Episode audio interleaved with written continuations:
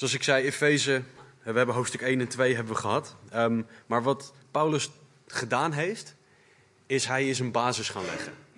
Efeze bestaat uit twee hoofddelen. Hoofdstuk 1 tot en met 3 is een hele hoop theorie. Je kan het zo zien, dat is wat God gedaan heeft. En hoofdstuk 4 tot en met 6 is, en wat moet ik nu doen als respons op wat God gedaan heeft. En waar Paulus begon in hoofdstuk 1 is dat hij zegt, oké, dit is wie God wil dat je bent. Dit is de identiteit die hij jou gegeven heeft. Daarna zegt hij, nu je deze identiteit hebt, mag je mij gaan leren kennen. Je mag verlichte ogen van je verstand hebben, zegt hij in Efeze 1:18. Verlichte ogen van het verstand. We mogen God begrijpen, voor zover we dat met onze beperkte hersenpan kunnen. En daarna zegt hij, ik wil dat jullie begrijpen dat je uit genade zalig bent. Niet dat je het zelf gedaan hebt, maar uit genade en genade alleen. En vervolgens ging hij in vanaf vers 11 in hoofdstuk 2 op het feit dat er een andere cultuur in de kerk hoort te heersen door de genade die hij gegeven heeft. We horen een cultuur van het kruis te hebben, want via het kruis hebben we genade ontvangen. Dat is de cultuur die alle verschillen tussen mensen weghaalt. En dat hoort er in de kerk te zijn. Wij horen niet meer naar het vlees naar mensen te kijken, maar via de geest. En dit is zo revolutionair, dit is zo bijzonder, dat Paulus hier nog meer tijd aan gaat besteden. De versen die we vandaag gaan lezen, vers 1 tot en met 13 van hoofdstuk 3, gaan verder op het feit wat die genade van God bewerkt heeft. Want aan de ene kant zegt Paulus, is er eenheid nu tussen Jood en Heiden? Maar dat is niet alles, er is meer. Paulus gaat ons uitleggen dat toegang tot God mogelijk is voor iedereen. En dat klinkt misschien alsof, alsof dat hetzelfde is als dat Jood en Heiden één zijn. Maar de Jood en de Heiden moesten snappen dat dit alleen mogelijk was doordat er toegang was voor iedereen. En Paulus die gaat drie vragen voor ons beantwoorden vandaag. Wat is er nodig om toegang te krijgen voor toegang te bewerken voor iedereen? Als je weet dat die toegang er is, wat verwacht God dan van jou? En waarom zou God dit überhaupt doen? Nou, we gaan naar deze drie vragen kijken. We gaan vers 1 tot en met 13 lezen. En zoals de afgelopen weken wil ik jullie vragen om te gaan staan indien mogelijk tijdens het lezen. En dan zullen we samen deze versen lezen.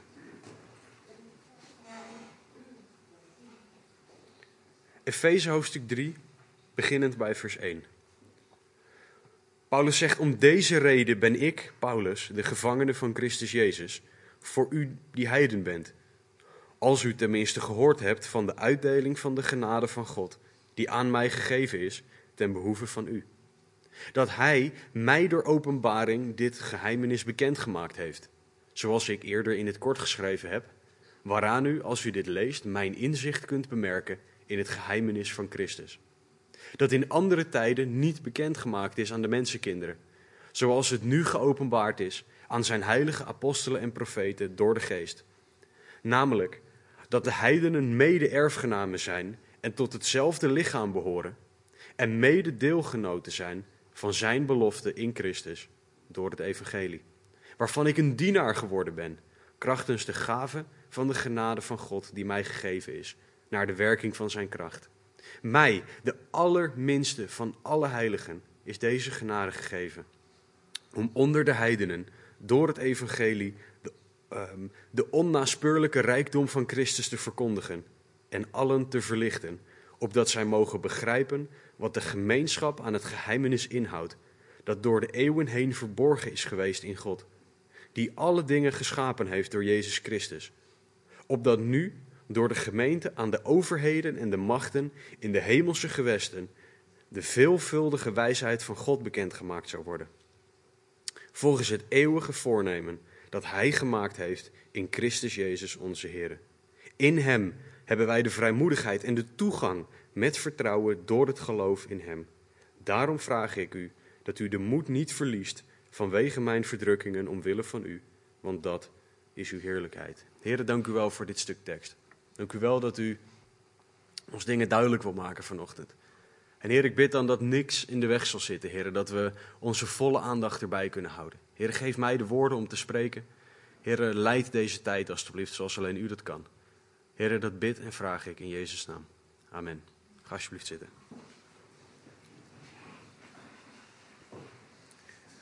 Zoals ik vorige week ook al gezegd had, bestond de kerk in Efeze uit grofweg twee groepen.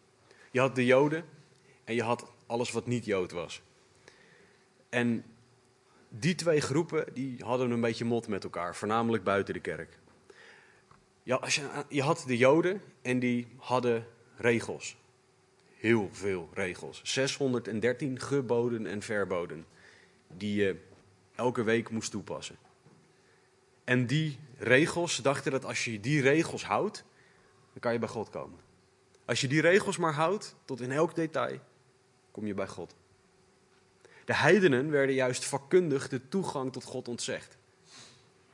Ik heb een, eh, een, een Joodse meneer gesproken die zei dat het niet-Joden afgeraden wordt om te proberen een Jood te worden, omdat het zo moeilijk is. Want ze leggen de lat hier voor zichzelf, de Joden. En als ze zeggen, jij wil een van ons worden, dan leggen we de lat voor jou hoger. Want jij moet bewijzen dat je kan wat wij doen en meer. Dat is, ik, ik heb trouwens niks tegen Joden. Hè. Mijn vrouw is uh, Joods van geboorte, dus ik heb helemaal niks tegen ze. Dit zijn constateringen. Um, maar dit zorgt ervoor dat je Joden hebt en heidenen die botsen met elkaar. Die niet zien dat zij samen tot één lichaam kunnen behoren. Zoals Paulus net gezegd heeft dat ze horen te zijn. Terwijl God juist nu duidelijk wil maken door de apostel Paulus heen, jongens, jullie zijn nu één lichaam. De toegang tot mij is mogelijk voor iedereen. Het is niet zo dat het alleen is voor Jantje, Pietje, Klaasje en dat hunnie aan de kant moeten staan. Dit is revolutionair in hun denken. De eerste vraag die we samen gaan behandelen over de toegang tot God is voor iedereen mogelijk, is wat is er nodig om deze toegang voor iedereen te geven? En Paulus begint in vers 1 en 2 om die uitleg te geven. Hij zegt: Om deze reden ben ik, Paulus, de gevangene van Christus Jezus. Voor u die heidenen bent. Als u tenminste gehoord hebt van de uitdeling van de genade van God, die aan mij gegeven is, ten behoeve van u. Paulus zegt om deze reden. En we hebben het vorige week gehad over de eenheid in Christus, de eenheid in het lichaam. De verschillen tussen Jood en Heiden die wegvallen. Dat is waar Paulus het over heeft. Dat is de reden waarom hij een gevangene is van Christus. Bedenk even, Paulus zit hier gevangen op dit moment. Hij zit in Rome vastgeketend aan een soldaat 24-7. Die hadden shifts van zes uur, dus elke zes uur kreeg hij een nieuwe soldaat die aan hem vastgeketend zat. Hij had een bepaalde mate van vrijheid, maar hij was continu geketend, letterlijk, aan iemand. Dus hij was een gevangene en ik kan me zo voorstellen dat dat heel vervelend is. Dat het vreselijk is om zo vastgeketend te zitten. En waarom zat hij daar? Omdat hij het geloof verkondigde aan Jood en Heiden. Hij zat daar omdat hij een christen was. En Paulus die zit daar dan en die ziet zichzelf niet als een zielig hoopje die gevangen is gezet door Rome. Hij zegt, ik ben Paulus, de gevangene van Christus Jezus. Dat was de blik van Paulus. Ik zit hier omdat ik van Christus ben. En als hij mij dan een gevangene wil laten zijn voor zijn evangelie, dan is dat zo. In Efeze 1, vers 1 hebben we gezien dat Paulus een apostel is door de wil van God. Zijn taak krijgt hij van God. Paulus zegt hier dat de plek waar hij was ook de wil van God is. Jezus bepaalde waar Paulus was, waar Paulus diende, wat Paulus moest doen. En hij was overal blij zolang hij maar in de wil van Christus was. Paulus leeft 1 Thessalonicense 5. Hij zegt: Verblijd u altijd, bid zonder ophouden, dank God in alles. Dat is wat Paulus leefde hier in de, of gevangen in Rome. Dat is waar hij begint, want hij is zo dankbaar dat hij de God mag dienen die die eenheid voor elkaar gebokst heeft. En hij zegt, om deze reden ben ik de gevangene van Christus voor u. Hij ziet dat zijn leven gericht is op de ander. En hij zegt, wat hebben jullie dan gekregen van mij nu ik in de gevangenis zit? Of wat, waar mogen jullie van horen? De uitdeling van de genade van God. Dat is waarom Paulus zo dankbaar kan zijn. De genade van God had die eenheid in de kerk bewerkt. De genade van God had ervoor gezorgd dat Paulus God kon dienen. De genade van God had ervoor gezorgd dat Paulus überhaupt God kon kennen. De genade van God. Dat was een reden voor Paulus om oneindig dankbaar te zijn. Gods genade had Paulus van zover gebracht. En nogmaals, zoals we vorige week ook gezien hebben, genade is iets wel krijgen dat je eigenlijk niet verdient. En wat we hier zien is dat Paulus doorhad hoeveel hij gekregen had. Voor diegenen van jullie die het niet weten, Paulus is de naam van deze persoon van nadat hij tot geloof was gekomen. Hij heette voorheen Saulus. En wat hij deed, was hij dode christenen. Hij pakte christenen op. Hij dwong ze door een zwaard tegen hun keel aan te zetten om de keuze te maken tussen leven en Jezus afwijzen of Jezus blijven, blijven aannemen als jouw verlosser en Heer en sterven. Dat is Paulus, of Saulus zoals hij toen nog heette. Hij was zo gecommitteerd aan dit doel dat hij zelfs geloofsbrieven op ging halen bij de Joodse Hoge Raad om naar Damascus te gaan. En daar ook uit naam van de hoge priester dit te kunnen doen. Hij dacht echt dat hij God aan het dienen was hierdoor. Dat is deze Saulus. En in Handelingen 9 kwam hij tot geloof, doordat Jezus zichzelf aan hem openbaarde. En vanaf toen was Paulus direct de man die het evangelie verkondigde, omdat hij gezien had. Hij had de uitdeling van de genade van God gezien, ervaren, geproefd. Hij had door, Efeze 2:8, uit genade bent u zalig geworden door het geloof. Dat is waarom Paulus zo dankbaar kon zijn. Dat is waarom Paulus dankbaar kon zijn in alles. Want hij had die genade gezien. Gods genade was zijn drijfveer. Dat was de reden van dankbaarheid. Het was de reden voor zijn leven. En deze toegang die wij dan mogen hebben tot God, de toegang die Paulus tot God had gekregen, ongeacht onze daden, zag hij in dat was genade. Genade, genade. En christen, hoe dankbaar ben jij dan nog? Hoe dankbaar ben jij voor Gods genade? Hoe dankbaar ben jij überhaupt in een situatie? Zijn wij bezig met onze omstandigheden of zijn wij bezig met de God die God is, ondanks de omstandigheden? Heb jij door dat je elke dag nog Gods genade nodig hebt?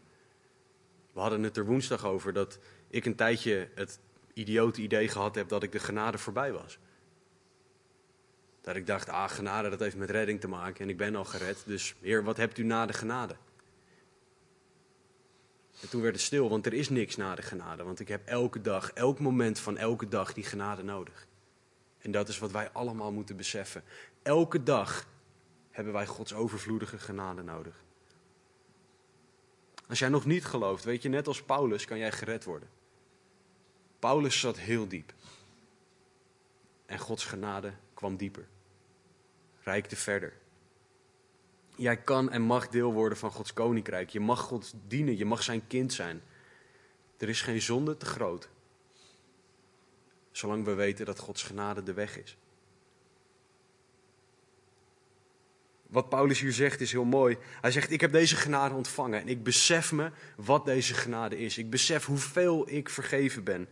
En hij zegt: Deze genade is aan mij gegeven zodat ik er in de eeuwigheid van mag genieten. Nee, ten behoeve van u. Ten behoeve van zijn lezers. Paulus zegt dat deze genade aan hem vergeven was, gegeven was om Jood en niet-Jood te vertellen over die genade. In dit geval spreekt hij specifiek tegen de heidenen, om hun te laten weten, jongens, jullie mogen ook bij God komen. Jullie mogen bij God komen. De weg is open. En hij haalt hier het idee aan van Romeinen 10, 17, dat geloof uit het horen is en horen door het woord van God. En dat is jouw taak als christen. Dat is mijn taak als christen. Het woord van God verkondigen. Dat is niet hier achter een kansel staan. Dat is niet voorbereiden op zondag. Op de zondagpreek, dat is elke dag. Het woord van God verkondigen. Psalm 19 zegt dat het woord van God de ziel kan bekeren. Dus wat zeg jij tegen mensen? Zijn dat woorden van God? Of zijn dat woorden van jezelf? Paulus zegt: spreek woorden van genade. Woorden van Gods genade. Want dat is wat wij gekregen hebben. Paulus gaat verder in vers 3 en 4. Hij zegt dat hij mij, deze genade, heeft hij door openbaring dit geheimenis bekendgemaakt. Zoals ik eerder in het kort geschreven heb, waarna nu als je dit leest, mijn inzicht kunt bemerken in het geheimenis van Christus. De enige manier om Gods genade te snappen, zegt Paulus, is door openbaring. En openbaring betekent het onthullen van de waarheid. En in dit geval het onthullen van Gods werk. Het boek Openbaring is dus ook de onthulling van wat er in de eindtijd gaat gebeuren. En in het geval van Paulus was het zo dat God liet zien wie hij was. Want Paulus dacht God te kennen, hij dacht God te dienen, maar hij diende God niet echt zoals hij echt gediend wilde worden. God liet Paulus zien wat hij voor Paulus gedaan heeft. God liet Paulus zien hoe dat past in het woord. Paulus stond, en dat kunnen we lezen in handelingen, nadat hij tot bekering was gekomen, in de synagoge met Joodse rabbijnen te discussiëren uit het Oude Testament dat Jezus de Messias was. Hij snapte opeens, het licht ging aan, dat Jezus de Messias was. En dat dat paste perfect binnen het woord. De eenheid, de toegang tot God, is alleen mogelijk door openbaring. Daarmee zeg ik niet dat wij een droom moeten hebben. Daarmee zeg ik niet dat wij Jezus moeten zien staan. Maar God moet wel onze ogen openen. 2 Korinthe 4, 4 legt het als volgt uit. Van hen, de ongelovigen, geldt dat de God van deze eeuw, dat is Satan, hun gedachten heeft verblind. Opdat de verlichting met het evangelie van de heerlijkheid van Christus, die het beeld van God is, hen niet zou bestralen. De gedachten zijn verblind. Er zitten schellen op de ogen, zegt het woord ook nog. En God zegt: Ik moet het licht aandoen. Ik moet laten zien wie ik ben.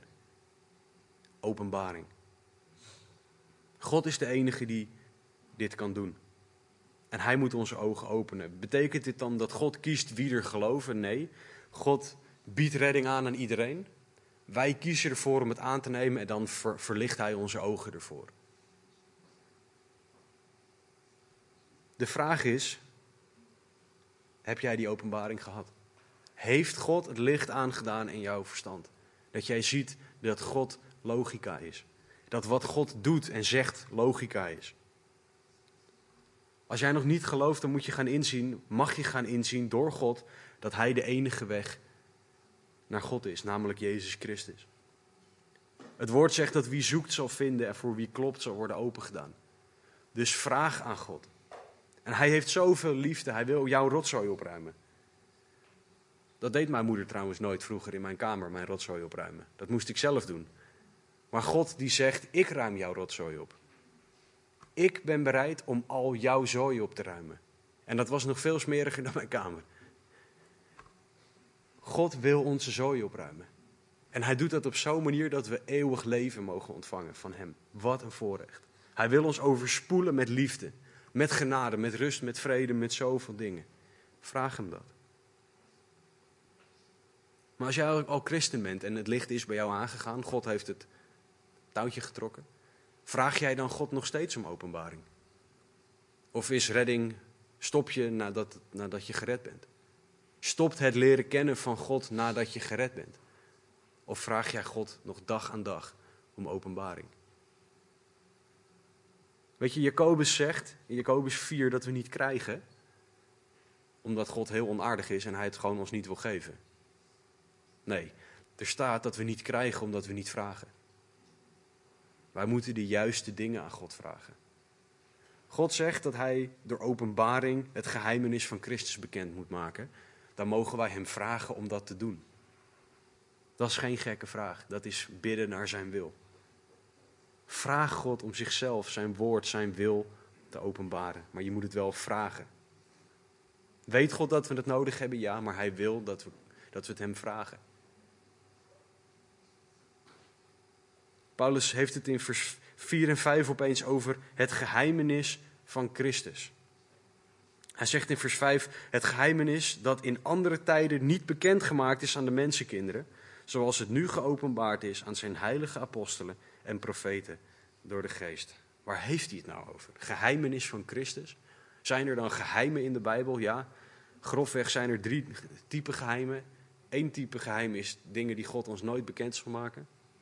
God zegt van tevoren, jongens, er zijn dingen die je nooit zal weten. Laat dat duidelijk zijn. Er zijn geheimenissen die God aan profeten bijvoorbeeld gegeven heeft. Dingen die aan één persoon geopenbaard zijn. Bijvoorbeeld ehm, Johannes heeft dingen gezien die hij niet op mocht schrijven. Lezen we in openbaring. Geheimen van God. En het derde type geheim is het geheim waar we het hier over hebben. Dingen die alleen door de Heilige Geest geopenbaard kunnen worden. En dat is de tijd van de kerk. Paulus zegt, dit was eerst verborgen, maar het is nu geopenbaard door de Heilige Geest. Dat is het geheimenis van Christus. De dingen van God geopenbaard door de Heilige Geest. Dat is waarvoor God het licht aan moet doen, namelijk Jezus Christus is de weg. Jezus is de Messias. Jij bent een zondaar en jij hebt de redding van Jezus Christus nodig. Dat is het geheimenis van Christus, wat wij mogen weten. Maar daarvoor moet God het licht aan doen. Wat voor de Joden een ontzettend ingewikkeld stukje tekst is, is wat we in vers 6 lezen. En voor hun is dat het geheimenis, want dat snappen ze niet. Er staat namelijk dat de heidenen mede-erfgenamen zijn, tot hetzelfde lichaam behoren en mede-deelgenoten zijn van zijn belofte in Christus door het evangelie. Nou, daar ging hun hersenpan eraf. Want de Joden zijn Gods uitverkoren volk.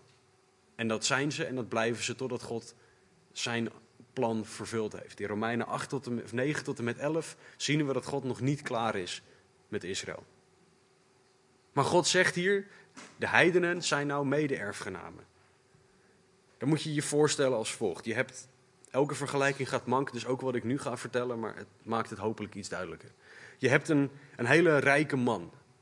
En die heeft een, een zoon die zich heel erg houdt aan alle regeltjes. Of in ieder geval dat heel hard probeert.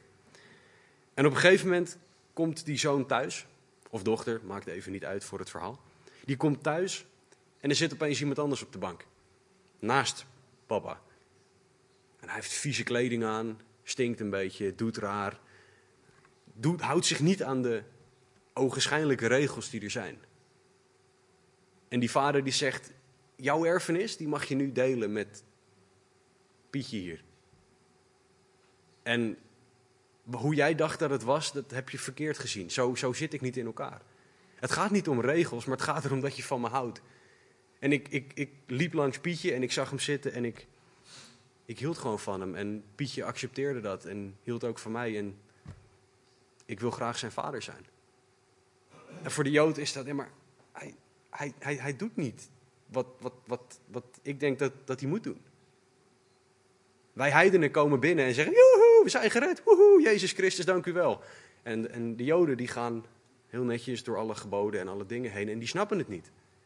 Die snappen niet dat wij nu mede-erfgenamen zijn. Ik hoop dat je een beetje ziet hoe ver buiten hun denkkaders dit gaat. En toch zegt God, het is zo. Jullie zijn samen erfgenamen in Christus. En die erfenis is alleen door Christus, zegt God. De Joden zullen moeten gaan inzien dat Jezus de weg, de waarheid en het leven is. Want Jezus geeft de erfenis, alle dingen zijn namelijk aan Jezus onderworpen. In Efeze 1, 22.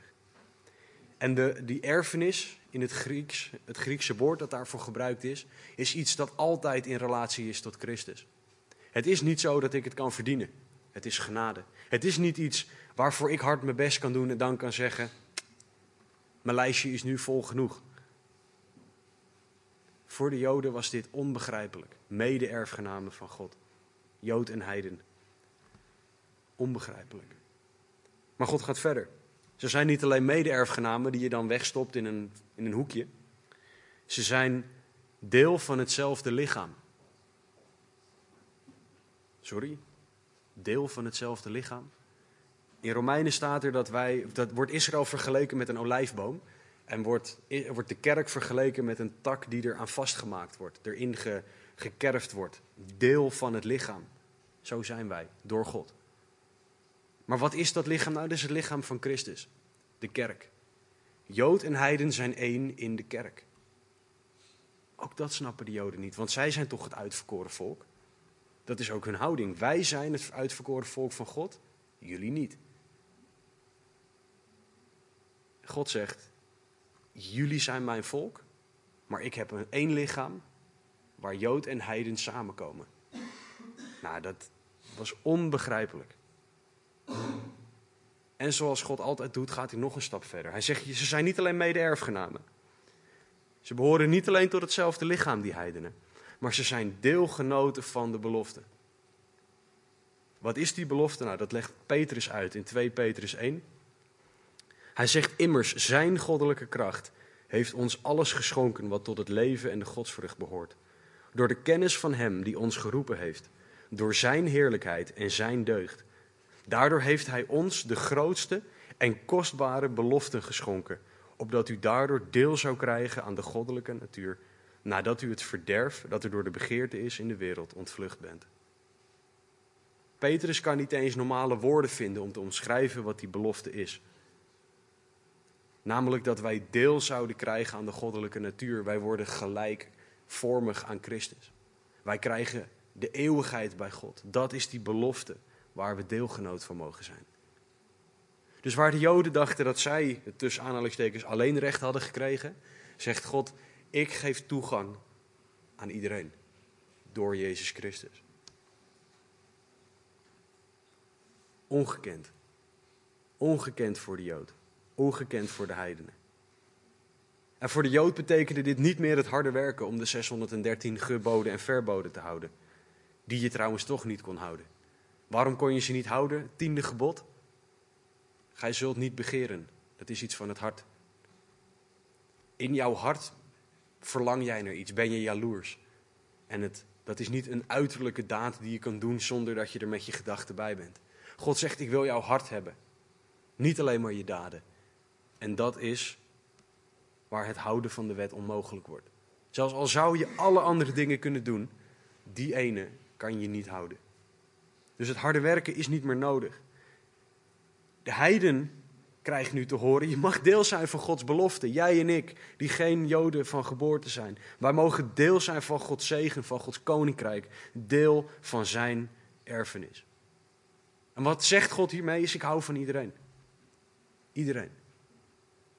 Het interesseert God niet welke huidskleur je hebt, welke afkomst je hebt, welke cultuur je hebt, wat je gedaan hebt. Het maakt God niet uit, want Hij houdt van jou. Daarom zorgde Hij voor een weg. Wij hebben het verpest. En God zegt: Ik zorg ervoor dat ik alles klaarzet wat er maar nodig is. Jij hoeft alleen maar te kiezen. En misschien, misschien zeg je van, nou ja, maar ik, ik, ben, ik, ik leef toch goed? Oké, daar kan ik het misschien nog mee, eens zijn. Maar goed is niet goed genoeg. Gods standaard is perfectie. Dus als je één keer faalt, als je één keer een leugentje om best wil verteld hebt, als je één keer een snoepje gepakt hebt terwijl dat niet mocht, heb je al gefaald. Zoals ieder mens. En wat je dan nodig hebt, is Jezus. Jezus is naar de aarde gekomen om de straf te dragen. Jezus is God die mens geworden is en hij droeg jou en mijn straf aan het kruis. Hij stond op uit de dood, zit nu aan de rechterhand van God en biedt ons redding aan. Hij heeft overwonnen. Weet je, 2 Korinthe 6, 2 zegt dat vandaag de dag van redding is. Dus als jij vandaag nog niet gelooft in die Jezus, neem hem dan vandaag aan. Jij weet namelijk niet wanneer het moment is dat jij komt te overlijden. Je kan niet zeggen, nee, maar ik wacht wel tot op mijn sterfbed. Misschien word je aangereden en ben je in één keer weg. Dan heb je geen sterfbed waarop je nog keuzes kan maken. Maak nu de keuze, want je weet nooit wanneer het te laat is. Paulus gaat verder in vers 7. Hij zegt: Het evangelie waarvan ik een dienaar geworden ben, krachtens de gave van de genade van God die mij gegeven is, naar de werking van zijn kracht. Weet je, de enige manier om God aan te nemen is door te geloven in zijn genade. God moet geloof aan ons geven. Zoals Paulus uitlegt aan het begin van hoofdstuk 2 zijn wij dood. Op het moment dat wij nog niet in God geloven. En Christus moet ons tot leven wekken. En God wil dan een relatie met jou hebben. En er zijn mensen die zeggen dan van ja maar zo zit het niet. Als God voor jou kiest dan heb je geen keuze. God wil echte liefde, een echte relatie met ons hebben. En echte liefde kan niet opgelegd worden. Echte liefde kan niet opgelegd worden. Het is een keuze. Dat is wat Paulus zegt, wat het woord overal bevestigt.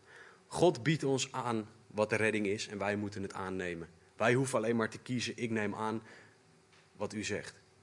Dat is aan ons. En wat moet je dan doen? Handelingen 16:31. Geloof in de Heer Jezus Christus en u zult zalig worden. Dat is het. Geloof, dat is een keuze. Ik geloof in Jezus, dat is een keuze.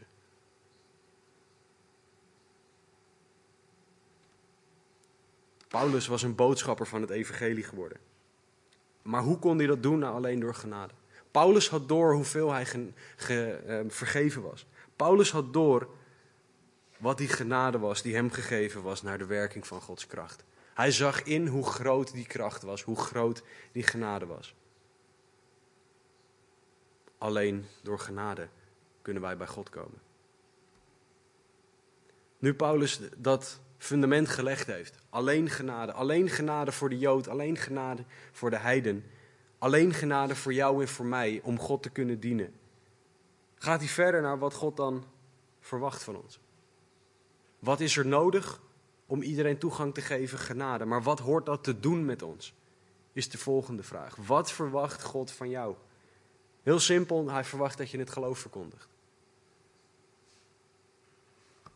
Paulus zegt in vers 8 en 9: Mij, de allerminste van alle heiligen, is deze genade gegeven. Om onder de heidenen door het evangelie de onnaspeurlijke rijkdom van Christus te verkondigen. En allen te verlichten, opdat zij mogen begrijpen wat de gemeenschap aan het geheimenis inhoudt, dat door de eeuwen heen verborgen is geweest in God, die alle dingen geschapen heeft door Jezus Christus. Paulus begint hier met de eerste plek waar wij het evangelie horen te verkondigen, namelijk op deze aarde. De ontvangen genade zette Paulus aan tot handelen. En genade is dan voor de hele mensheid. Zoals we gezien hebben. En de opdracht van God aan Paulus was: nu, Jij weet nu wat die genade is. Je hebt het ontvangen van mij. Ga aan de slag.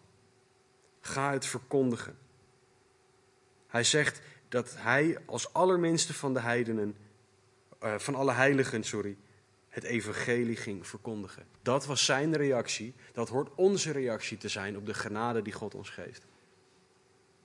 En Paulus noemt hier specifiek de heidenen, omdat hij als apostel door God geroepen was om naar de niet-Joden te gaan. En de overige apostelen waren geroepen om naar de Joden te gaan. Kunnen we overlezen in handelingen. Maar Paulus zegt hier, ik als minste van alle heiligen. Is dat een soort valse bescheidenheid? Is dat vissen naar ehm, complimenten? De Bijbelcommentator Barnes heeft gezegd: Paulus kon de schuld uit zijn vorige leven niet vergeten.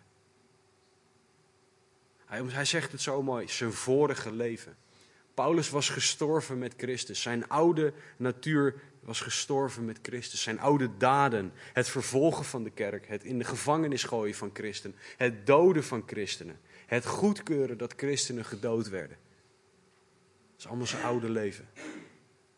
Maar doordat Paulus dit gedaan heeft, zegt hij: ik ben echt de minste van alle heiligen. En wat hij zegt hier, ik ben onvergelijkbaar met de minste van de heiligen. Zo laag zag Paulus zichzelf. Want hij had de kerk van God vervolgd.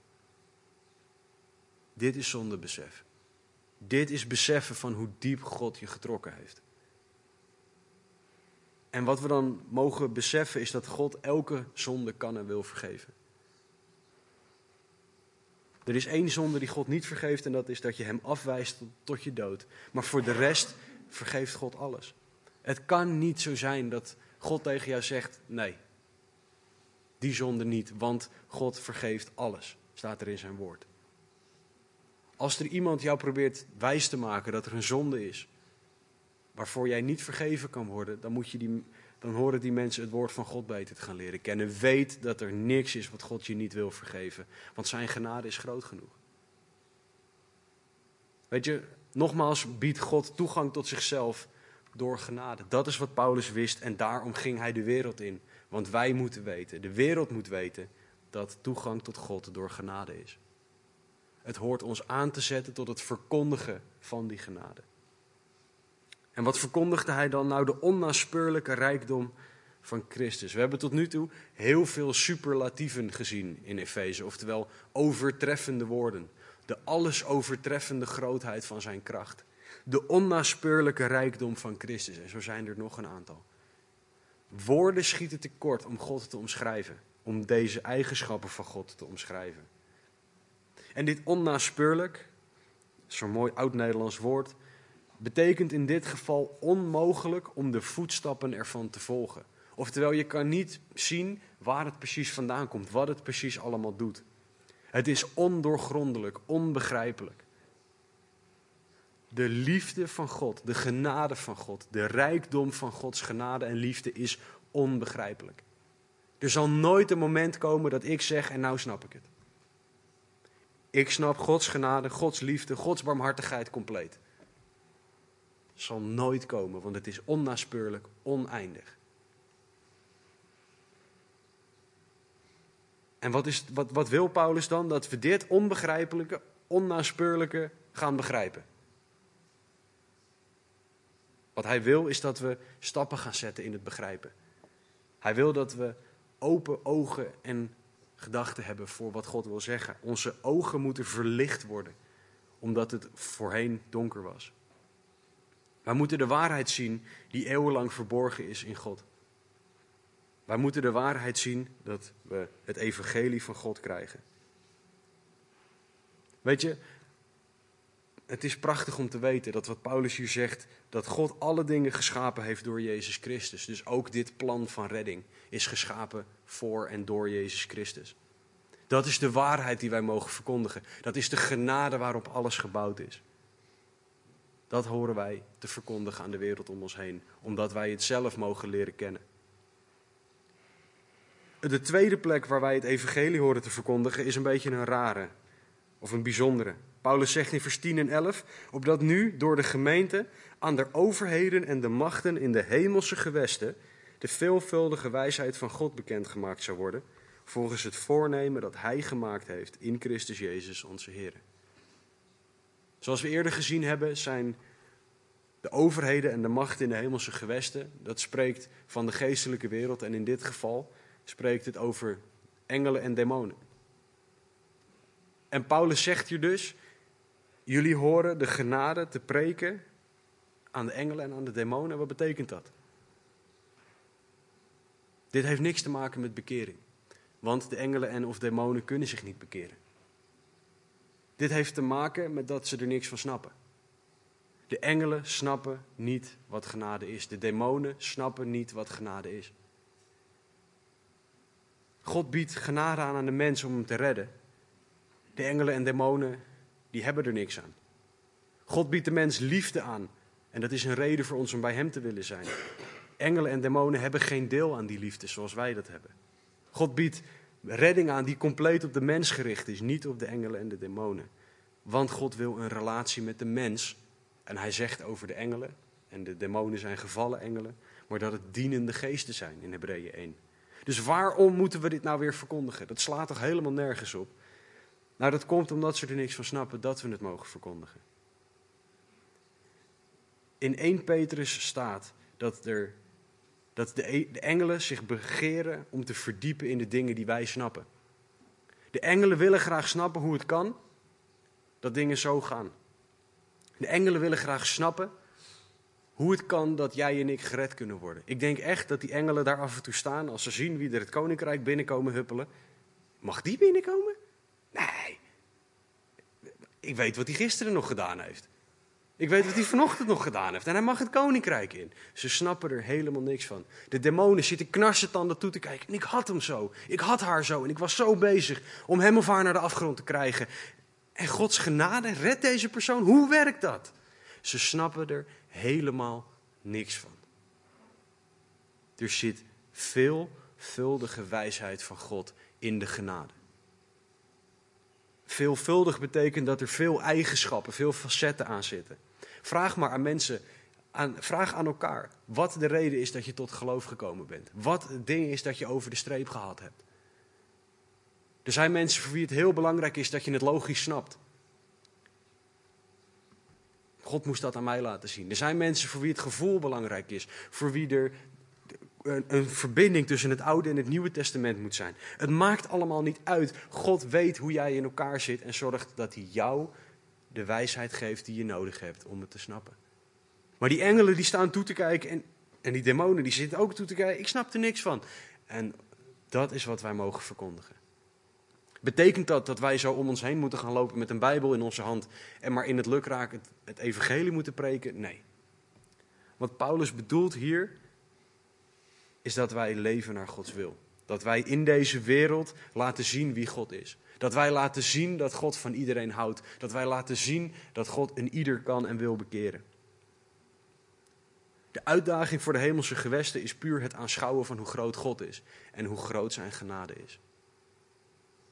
De uitdaging aan ons is om te leven naar Gods wil, zodat we een getuige zijn van zijn wil, van zijn genade, van zijn veelzijdige, veelvuldige wijsheid. Dat is de uitdaging die bij jou en bij mij ligt. En wat mooi is, is dit, dit niet, dat dit niet iets is waar God op een ochtend wakker werd en dacht: Weet je wat? Dat gaan we doen. Dat vingertje inderdaad, Martien. Dat gaan we doen. Dit is Gods eeuwige voornemen. Dat Hij gemaakt heeft in Christus Jezus. Weet je, God wil dat alles in de hemel en op aarde snapt wie Hij is. God wil dat alles en iedereen Hem uiteindelijk zal gaan aanbidden. En Filippenzen 2 zegt dat het ook gaat gebeuren. Filippenzen 2 zegt dat op een dag elke knie zal buigen. Alleen de vraag is of je dat vrijwillig doet of niet. Elke knie zal buigen, staat er. Er staat niet of het vrijwillig is. Voor ons die, voor bij wie het licht aangegaan is, die mogen geloven, mogen wij vrijwillig buigen en God aanbidden omdat Hij zo goed is. Omdat Hij zo groot is, omdat Hij liefde, genade, barmhartigheid, vrede aan ons gegeven heeft. Als jij God nog niet kent, zal jij op die dag, als je Hem dan nog niet kent, zal jij Hem gedwongen aanbidden, omdat je niet anders kan. Gods wil is dat jij Hem leert kennen, dat je weet wie Hij is, dat je Hem gaat ervaren ook. God wil dat je Zijn genade gaat snappen of meer gaat snappen. En God houdt oneindig veel van jou en wil niet dat je naar de hel gaat. Hij wil dat je de eeuwigheid bij Hem doorbrengt.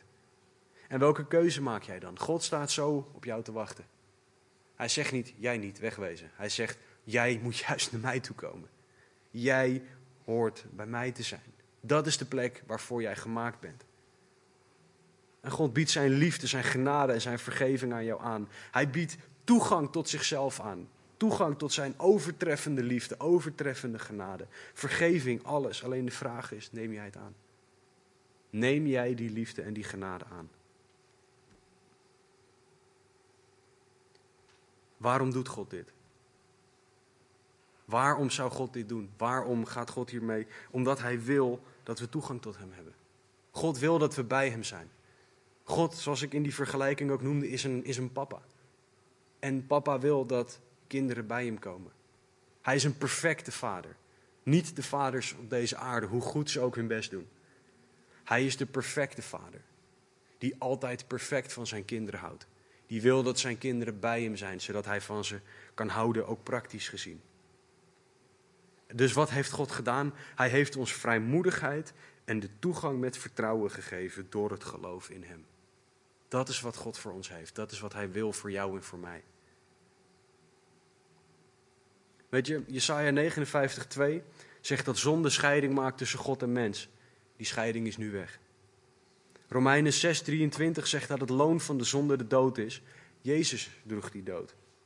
Habakkuk 1:13 zegt dat God de zonde niet kan aanzien. Door Jezus offer kan hij nu blij naar ons kijken. God moet niet meer wegkijken van ons, maar hij kan vol liefde naar ons blijven kijken. Door wat Jezus gedaan heeft. Galaten 6:8 zegt dat de zonde verderf, eeuwige gescheidenheid van God zal oogsten. Nu mogen we eeuwig leven ontvangen door Gods werk. Dat is wat God gedaan heeft. Leven in de plaats van dood. We mogen weten dat we vrijmoedigheid bij God hebben, oftewel we mogen zonder angst bij Hem komen. Het is niet zo dat Hij een vader is die van gedachten verandert, die een mood swing heeft of zo. Dat ze hormonen opspelen en dat hij dan van gedachten verandert. God blijft altijd dezelfde. We hebben de zekerheid dat we bij God kunnen komen. Dat we fellowship met Hem mogen hebben. God geeft ons toegang, oftewel, dat gaat uit van een vriendelijke houding van de tegenpartij. God staat vriendelijk tegenover ons. Hij is blij wanneer we bij Hem komen.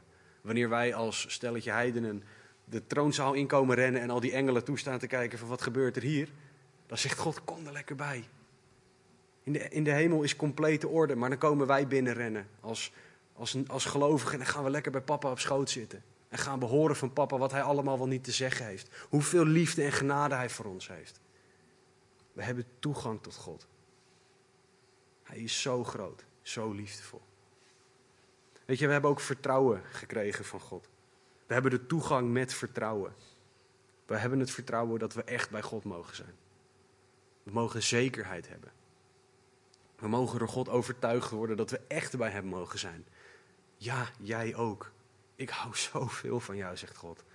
Van jou ook, juist van jou. We mogen echt van Zijn aanwezigheid genieten. En net zoals Efeze 2:8 is redding alleen door geloof. Door het geloof in Hem staat er in vers 12. Weet je, je, wat je moet geloven is niet dat er mannetjes op Mars lopen. Je hoeft niet te geloven in allerlei rare dingen. Je hoeft één ding te geloven. Dat Jezus Christus de Zoon van God is en dat Hij gedaan heeft wat de Bijbel zegt. Dan geloof je dat Hij gekomen is om voor jouw zonde te sterven. Dan geloof je dat Hij de straf droeg die jij en ik hadden verdiend. Dan geloof je dat Jezus uit de dood is opgestaan door de alles overtreffende grootheid van Zijn kracht. En dat Hij nu aan de rechterhand van God zit. Dan mogen wij als Jood en heidenen samen in één lichaam snappen dat de redding niet te verdienen is. Dan mogen wij snappen dat het niet gaat om wat wij doen, maar om wat Hij gedaan heeft. Dan gaat het niet om wat ik kan, maar om wat Hij kan. Niet om wat ik snap, maar om wat Hij snapt. Het gaat om Hem, niet meer om mij. Het is zo goed om te weten dat God van ons houdt. Zo goed om te snappen dat, hij, dat we bij Hem mogen zijn. Zoveel rust zit daarin voor mij rust om aan zijn voeten te zitten. We hebben vrijmoedigheid, geen angst. We hebben vertrouwen. Hij veroordeelt niet. Wat een genade. Als je hem nog niet kent, kies voor hem vandaag, want hij heeft dit allemaal voor jou. Paulus zegt, jongens, ik heb, ik heb, God heeft dit allemaal voor jullie. Daarom vraag ik u dat u de moed niet verliest vanwege mijn verdrukkingen, want dit is uw heerlijkheid. Weet je, we mogen bij God bemoediging ontvangen, kracht voor de dag. Paulus zegt hier letterlijk dat we niet compleet zonder geest moeten zijn, uitgeput. We moeten niet flauw vallen, maar we mogen juist kracht putten bij God. Een van de mooiste gedeeltes in het woord is wat er in Jesaja 40 staat. Ik weet niet of ik die bij u op de tekst gezet heb. Maakt niet uit. Jesaja 40, beginnend in vers 29. Er staat, Hij geeft de vermoeide kracht en hij vermeerdert de sterkte van wie geen krachten heeft. Jongeren zullen afgemat worden en moe worden. Jonge mannen zullen zeker struikelen, maar wie de Heere verwachten, zullen hun kracht vernieuwen. Zij zullen hun vleugels uitslaan als arenden. Zij zullen snel lopen en niet afgemat worden. Zij zullen lopen en niet moe worden. Dat is wat God voor jou heeft, elke dag. Jesaja 40 vanaf vers 29. God wil dat we naar bij Hem zijn. Dat we kracht, liefde, genade bij Hem vragen. God wil dat we alles krijgen wat we nodig hebben. We hoeven het alleen te vragen. Weet je, nogmaals, Paulus zat in de gevangenis toen hij dit schreef. Of hij was gevangen toen hij dit schreef. En Paulus keek niet naar de omstandigheden. Hij keek niet naar jongens, wat heb ik het zwaar. Hij keek naar de genade van God. In deze gevangen periode schreef hij Efeze, Colossense, Filippenzen en Filemon. God gebruikte deze tijd machtig tot eer en glorie van zijn naam. En dat geldt voor jou misschien ook, dat je in lastige omstandigheden zit. Maar God gaat die periode gebruiken tot eer en glorie van zijn naam, vanwege zijn genade. We mogen God beter leren kennen in en door die periodes heen. Paulus zegt: kijk naar wat God doet, ondanks de omstandigheden. Kijk naar wat God gedaan heeft, ondanks de omstandigheden. En wij mogen ervan gaan genieten. David Guzik heeft gezegd: Paulus werd door God gebruikt. En op manieren die hij van tevoren nooit gedacht had. Ook wij hebben een plek waar we mogen dienen in Gods eeuwige plan. Als we dit weten en hier naartoe werken, is dat een geweldige bescherming tegen de moed verliezen als we midden in beproevingen zitten. De plek waar we mogen dienen in Gods eeuwige plan. Weet je, de vraag aan ons allemaal is: ten allereerste heb jij toegang? We hebben het gehad over dat iedereen toegang kan krijgen tot God, maar de vraag is: heb jij al toegang? Paulus zegt: God zegt dat iedereen die kan krijgen door geloof. De vraag is dan: geloof jij God? Geloof jij alles van wat God zegt of alleen een deel? Geloof jij dat Jezus voor jou is gestorven en opgestaan? Geloof jij dat jij een zondaar bent die Gods offer en genade nodig heeft? Als jij dat nog niet gelooft, neem dan op dit moment Jezus aan als Verlosser en Heer. Nogmaals, vandaag is het moment van redding. Kies vandaag, bid en vertel hem wat hij al weet, namelijk dat je een zondaar bent. Bid dat hij je zal vergeven. Christen, verlies de moed niet. Heb je ogen gericht op die genade. Op het feit dat wij toegang hebben bij God, dat we altijd bij Hem terecht kunnen, dat we ons leven bij Hem mogen neerleggen. Hou je ogen gericht op Zijn genade. Zoek broeders en zusters op. Zoek samen de Heer. Ga bidden, ga de Heer zoeken. Bemoedig, bid met en voor elkaar. En weet je wat de beste krachtbron is? God vragen om zichzelf te openbaren, meer en meer. Wij hebben dit allemaal nodig. Paulus had dit nodig toen hij gevangen zat in Rome. Wij hebben het nodig in onze omstandigheden. Hou je ogen gericht op Gods genade. Laten we bidden. Heere God, dank u wel. Dank u wel, Heer, dat u toegang geeft tot uzelf. Dank u wel dat u toegang geeft tot uw eeuwige redding. Dank u wel, Heer, dat u toegang blijft geven. Dat er geen moment is, Heer, dat wij het zo zwaar kunnen verknallen dat het allemaal niet meer kan. Heer, dank u wel dat u vanochtend ook redding aanbiedt, kracht aanbiedt, genade, liefde, barmhartigheid. Heer, spreek tot alle harten. Laat iedereen zien, Heer, hoeveel u van ze houdt en hoeveel ze u nodig hebben. Heer, ik bid dat wij allemaal overweldigd zullen worden door uw grootheid, door uw genade. Heer, laat een ieder uzelf zien. Laat een ieder uw genade zien, Heer, de kracht die we bij u mogen ontvangen.